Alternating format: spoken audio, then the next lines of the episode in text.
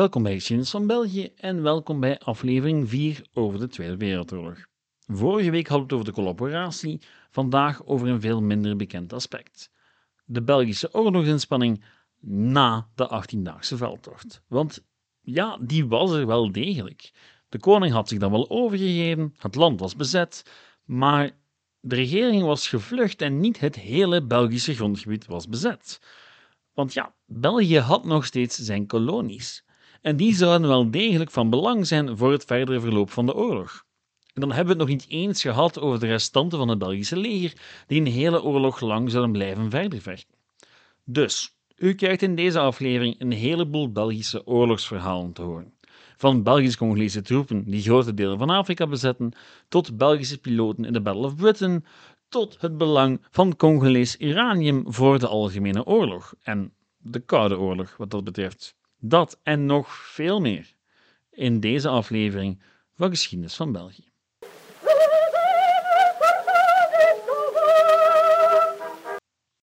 Laten we terugkeren naar mei 1940. U weet wel, toen Duitsland België binnenviel en het Belgische leger 18 dagen lang weerstand wist te bieden.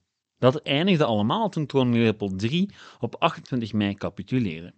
Wat volgde was bezetting, collaboratie, verzet en uiteindelijk bevrijding. En dat is het klassieke verhaal van België in Wereldoorlog 2. Een verhaal van initieel heldhaftig verzet, dat daarna nogal passief werd. Ja, er was verzet, maar evengoed collaboratie. In vergelijking met Wereldoorlog 1 lijkt het wel alsof België tijdens die Tweede Wereldoorlog een stuk passiever was. Ergens klopt dat ook. En tegelijkertijd is er zoveel meer aan de hand tijdens die periode. En geloof het of niet, om de gevolgen van de oorlog voor de binnenlandse politiek van naoorlogs België te kunnen begrijpen, moet je verder kijken dan de Belgische landsgrenzen. Want niet zo bijster ver van Brussel, aan de andere kant van het kanaal, zou de hele oorlog lang een Belgische regering zitten. En die zat daar heus niet met haar vingers te draaien. De koning mocht zich dan wel overgegeven hebben, voor de regering was de strijd nog lang niet afgelopen. Zij maakte zich immers sterk dat de koning zich nooit had mogen overgeven. En dat België bij gevolg niet in een ongemakkelijke vrede was met de Duitsers. Nee, dat België nog steeds in oorlog was en nog steeds deel uitmaakte van de geallieerden.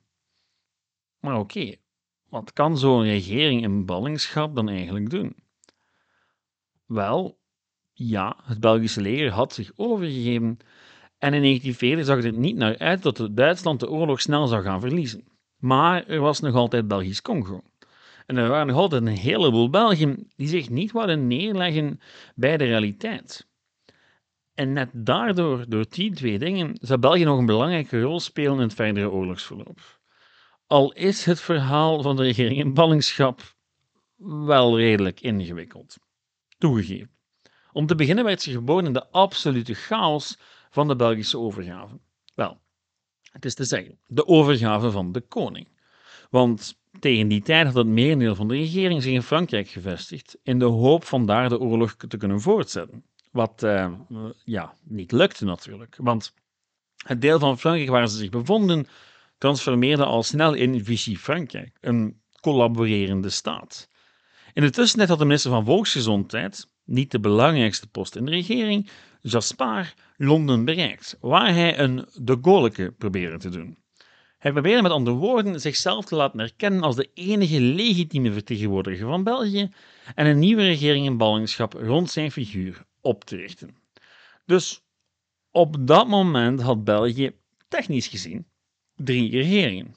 Nog altijd minder dan vandaag, maar het ging toen over één Duitse militaire regering, die het land effectief regeerde, eentje in Londen waar niemand naar luisterde, en eentje in Frankrijk die wel nog de controle over Congo had weten te behouden. Om maar te zeggen hoe troebel en chaotisch de zaken wel waren.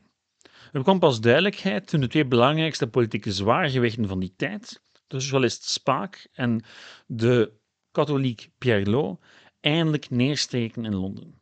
Dat had nogal wat voeten in de aarde, want ze zaten eerst een tijd vast in Spanje. Zwat. Op 22 oktober 1940 deed de regering Pierre V aan, die kantoor zal houden in Londen, vlakbij de Nederlanders, de Luxemburgers en een heleboel andere regeringen in ballingschap die in een gelijkaardige situatie zaten. Oké, wat deed die regering dan eigenlijk? Want ja, dat is dan een regering zonder volk, zonder hoofdstad, zonder koning eigenlijk ook in dit geval. Wel, om te beginnen moest er voor een heleboel Belgische vluchtelingen gezorgd worden. Eerst ging het enkel over opvang, maar naarmate de oorlog vorderde, werden er scholen en culturele instellingen opgericht. En daarnaast werd er ook een nieuw Belgisch leger opgezet. Zij het vooral nog onder de Britse vlag. Maar daarover straks meer. Over het algemeen was er weinig verschil tussen de Belgische en andere regeringen in ballingschap. Al was er één significant verschil: geld. De Belgen hadden geld. En dat was het gevolg van twee zaken. Ten eerste was men erin geslaagd om het merendeel van de Belgische goudvoorraad te evacueren uit Brussel.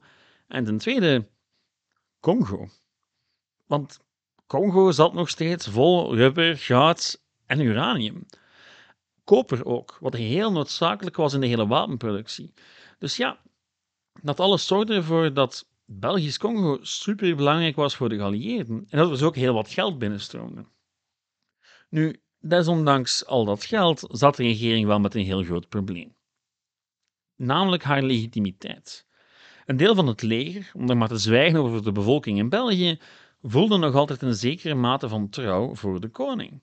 Want ja, die koning was ook de persoon waar de regering een gigantisch conflict mee had. Pierlot en Co. stonden wel degelijk recht in de schoen. De grondwet gaf hen het recht om het regeren over te nemen als de koning onbekwaam is om te regeren. Een argument dat later gebruikt zou worden om koning Boudewijn tijdelijk te schrappen als vorst. Nu, dezelfde vraag kwam naar voren in 1940 als later, toen koning Boudewijn eigenlijk tijdelijk ongeschikt werd geacht om te regeren.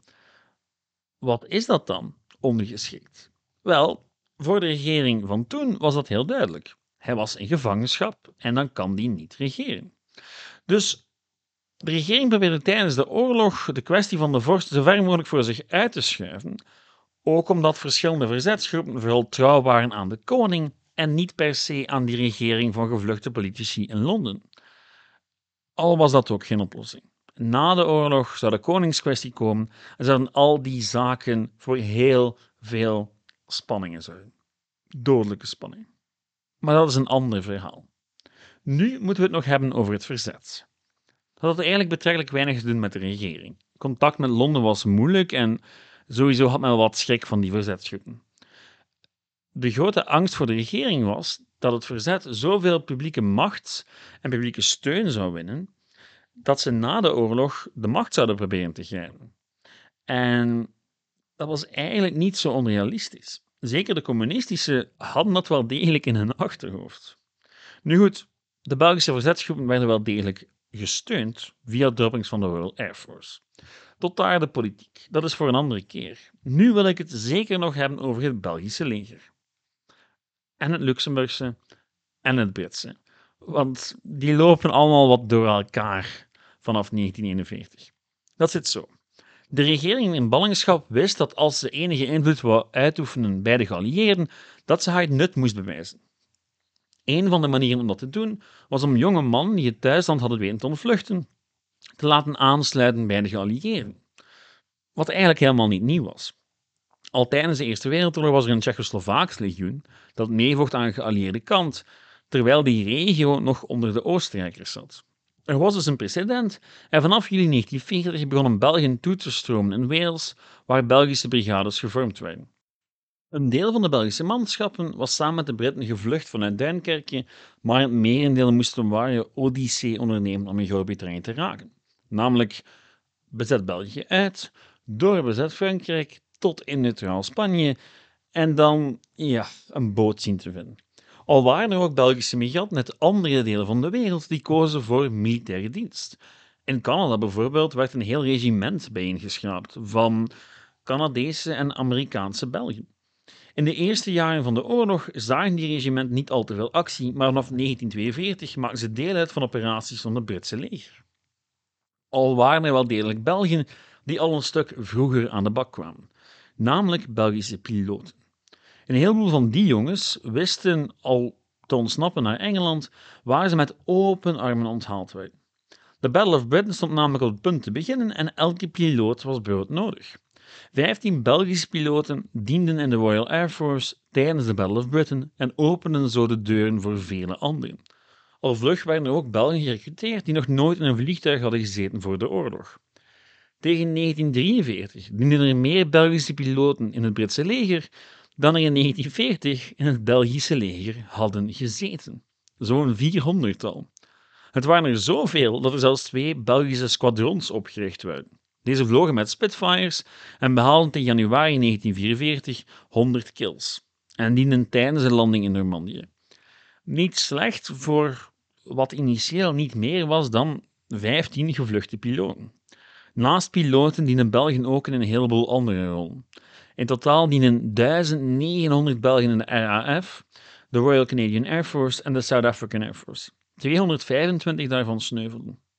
Achter dat collectieve verhaal gaan een heleboel legendarische levensverhalen schuil. Ik heb er eentje uitgepikt, dat van Michel Donnet, die krijgsgevangene werd genomen in 1940, vrijgelaten in 1941 en vervolgens een trainingsvliegtuig wist te herstellen om het kanaal mee over te vliegen, zodat hij zich kon aansluiten met de Royal Air Force. Goed, over naar de landmacht. De eerste Belgische bataljons ontstonden al snel na Duinkerken, maar in 1942 werden ze samengevoegd om de eerste Belgische infanteriebrigade te vormen, beter gekend als de Brigade Piron, naar haar commandant. En die Brigade Piron die is wel degelijk gekend bij de meeste Wereldoorlog II aficionado's. Het waren namelijk de belangrijkste Belgische deelnemers aan de landing in Normandië en de eerste Belgische troepen die terug een voet zetten op Belgisch grondgebied na 1940. Oh, en er dienden ook zo'n tachtigtal Luxemburgers bij de brigade. Niet onlogisch, want ja, er waren nu eenmaal niet genoeg Luxemburgers in Groot-Brittannië om een eigen brigade op te richten. En dan is een Belgisch-Luxemburgs 1 2 de meest logische oplossing, niet? Buiten de brigade Piron maakten de Belgische commando's ook nog deel uit van de Britse Number 10 Commando en de Belgian Independent Parachute Company. Beiden zouden op verschillende fronten ingezet worden als deel van de Britse troepen. Oh, en er was ook nog een Belgisch marineonderdeel. Dat bestond bijna volledig uit vrijwilligers, waaronder zo'n 1400 vissers, die nu eenmaal werkloos geworden waren door de oorlog. Dat Belgische vlootje kon beschikken over twee Britse korvetten, genaamd Rhodesia en Buttercup, en enkele mijnenvegers. Dit vlootje zou later de basis vormen van de naoorlogse Belgische marine. Oké, het verhaal van die Belgische troepen is weliswaar heel sympathiek, maar geen sinds uniek. Een heleboel landen werkten op een vergelijkbare basis samen met de Britten. Maar België had meer te bieden aan de geallieerden. Het zijn de Belgisch-Congo, haar leger en al haar grondstoffen. Dat was wat België kon bijdragen aan de geallieerde oorlogsinspanningen. Want ja, België had nog een kolonie en in tegenstelling tot pakweg Nederlands-Indonesië werd hij niet plots ingenomen door de Japanners. Al hingen er al van bij het begin van de oorlog grote vraagtekens over Belgisch-Congo. België wou immers neutraal blijven. En dat zou sowieso moeilijk worden. Want ja, Iedereen wist hoe rijk de Congolese bodem was, en dus overwogen zowel Frankrijk als Groot-Brittannië om troepen te zenden om het gebied zelf in handen te nemen. Vooral om ervoor te zorgen dat de Duitsers en Italianen met hun handen van al die waardevolle grondstoffen zouden afblijven. Het was een zero-sum game. Want ja, de kans was nu eenmaal groot dat als Duitse troepen België binnenvielen, Italiaanse troepen Congo zouden binnenvallen. Italiaanse troepen, hoor ik u denken. Ja, Klinkt belachelijk, maar Italië was een koloniale grootmacht vlak voor Wereldoorlog II. Ze hadden echt hun best gedaan om grondgebied te verwerven en waren er uiteindelijk, na heel veel moeite, in geslaagd om Abyssinië, hedendaags Ethiopië, te veroveren. En vanuit Ethiopië konden zij ook Belgisch Congo in handen krijgen, met alle gevolgen van dien. Dus dat de oorlog naar Congo zou komen, dat leek in 1940 al redelijk logisch. Al was men daar in Congo helemaal niet zo blij mee. En voor het eerst ging er zelfs stem voor onafhankelijkheid de ronde, al was het maar om uit de oorlog te kunnen blijven. Zelfs als Congo de onafhankelijkheid had verklaard, wel, dan zou het Kerksverse land toch op de een of andere manier in de oorlog getrokken zijn. En de gouverneur, Pierre Rijkmans, besloot uiteindelijk om zich na de overgave van de koning aan de zijde van de geallieerden te scharen. Volledig bewust dat er hem anders een invasie van de Britten boven het hoofd hing. Uiteindelijk besloot men dus om toch maar de volledige medewerking te verlenen aan de Britten. En volledig, dat mag je ook redelijk letterlijk nemen. Eigenlijk was Belgisch-Congo tijdens die periode geen extra kolonie van de Britten, maar wel volledig economisch afhankelijk en ook militair. Er werden vaste prijzen opgelegd, Congo werd opgenomen in het Britse muntsysteem en de enige echte partner waar handel mee gevoerd kon worden was de UK en de US vanaf 1942. Ongeveer hetzelfde moment waarop Japan heel Zuidoost-Azië veroverde en zo de invoer van grondstoffen uit Congo, dan vooral rubber, nog dringender maakte. Want ja, dit was een bewegingsoorlog. Ergo, je had voertuigen nodig, ergo wielen, ergo rubber. Dus er lag heel veel druk op Congo. Wat wil zeggen dat de gevolgen voor de Congolezen niet gering waren. Zij werden in de eerste plaats aan het werk gezet, gedwongen indien nodig. Er was een maximum aantal dagen gedwongen arbeid. Die werd op 120 gelegd en wie geld had, werd zwaar belast. Of waarom ook de blanke bevolking in Congo niet al te blij was met dat oorlogsbewind. Tijdens de oorlog zouden er meerdere rellen en naar het einde toe opstanden plaatsvinden, die hardhandig werden neergeslaan. Het specifieke verhaal daarvan is belangrijk voor de toekomst van Congo, maar daar gaan we het vandaag dus niet uitgebreid over hebben. Oké. Vanaf het begin van de oorlog was Congo dus essentieel voor de geallieerden door de overvloed aan rubber, koper en andere ertsen die men er kon vinden. Tijdens de oorlog werd er nog iets aan toegevoegd: uranium. In de mijnen van Katanga kon het goedje op grote schaal gemijnd worden. En toen de Amerikanen op zoek gingen naar grondstoffen voor hun atoombommen, kwamen ze al snel daaruit. Tegen 1944 was er een duidelijk akkoord dat Belgisch-Congolees uranium enkel kon uitgevoerd worden naar de UK en de US. Die mijnen in Katanga zouden in de context van de Koude Oorlog nog van groot belang zijn, maar dat is voor een andere reeks afleveringen. Wat de mijnen betreft moet ik het ook nog hebben over de smokkel van industrieel diamant naar Nazi-Duitsland. Want ja, in Congo waren er een heleboel grote bedrijven die nog altijd winst worden maken. En zij verkochten dus tijdens de oorlog nog steeds aan de vijand, ondanks de grote inspanningen en frustraties van de Britse en Amerikaanse inlichtingendiensten. Zwat, tot daar dat economische plaatje. Desondanks was Congo evengoed betrokken bij het militaire machtsvertoon en daarvoor moeten we het hebben over het Publiek. Origineel opgericht als het koloniale leger van Leopold II, was het tegen 1940 het belangrijkste overblijfsel van het Belgische leger. Want ehm, waar het Belgische troepenaantal in Europa slechts tot in de duizenden ging, eind 1940, kon men in Congo in 1943 beschikken over een leger van maar liefst 40.000 manschappen. Weliswaar een macht met verouderde wapens en compleet gesegregeerd. Oftewel, blanke officiers, zwarte soldaten. En toch had de Belgische regering weinig zin om dat leger in te zetten, al zeker niet in Europa. Lijkt vreemd, was eigenlijk heel logisch. Er speelden twee zaken mee. Enerzijds vreesde men dat die koloniale troepen wel wat ideeën over onafhankelijkheid zouden kunnen krijgen. En als ze die kregen terwijl ze wapens vast hadden, tja, daarnaast was de voornaamste tegenstander in Afrika Italië. En Italië had nooit officieel de oorlog verklaard aan België. Italië was gewoon een bondgenoot van Duitsland. Dus het verder wat overtuigen van de Britten om Belgisch-Congo zover te krijgen om mee te gaan vechten tegen de Italianen. De belangrijkste bedreiging eigenlijk op het Afrikaanse grondgebied. Nu, het duurde eventjes, maar uiteindelijk ging de Force Publiek ten aanval samen met de Britten in de strijd tegen het Italiaanse leger. Nu weet ik niet hoeveel u weet over de prestaties van dat leger tijdens de Tweede Wereldoorlog, het Italiaanse bedoel ik, maar ehm, het valt best samen te vatten met het woord verlies. Niet dat de prestaties van de Force Publiek te minimaliseren vallen. Integendeel, uh, als je de verhalen leest, ze zijn bij wijlen echt episch. Vooral als je kijkt naar de omstandigheden. De eerste koloniale brigade bijvoorbeeld marcheerde vanuit West-Congo over een afstand van meer dan duizend kilometer naar Ethiopië toe. En daarbij vielen een heleboel soldaten aan malaria en andere tropische ziektes. Veel meer dan door eigenlijke gevechten. De campagne in Ethiopië eindigde al in 1941, maar de Force Publiek had daar wel degelijk een hele grote impact.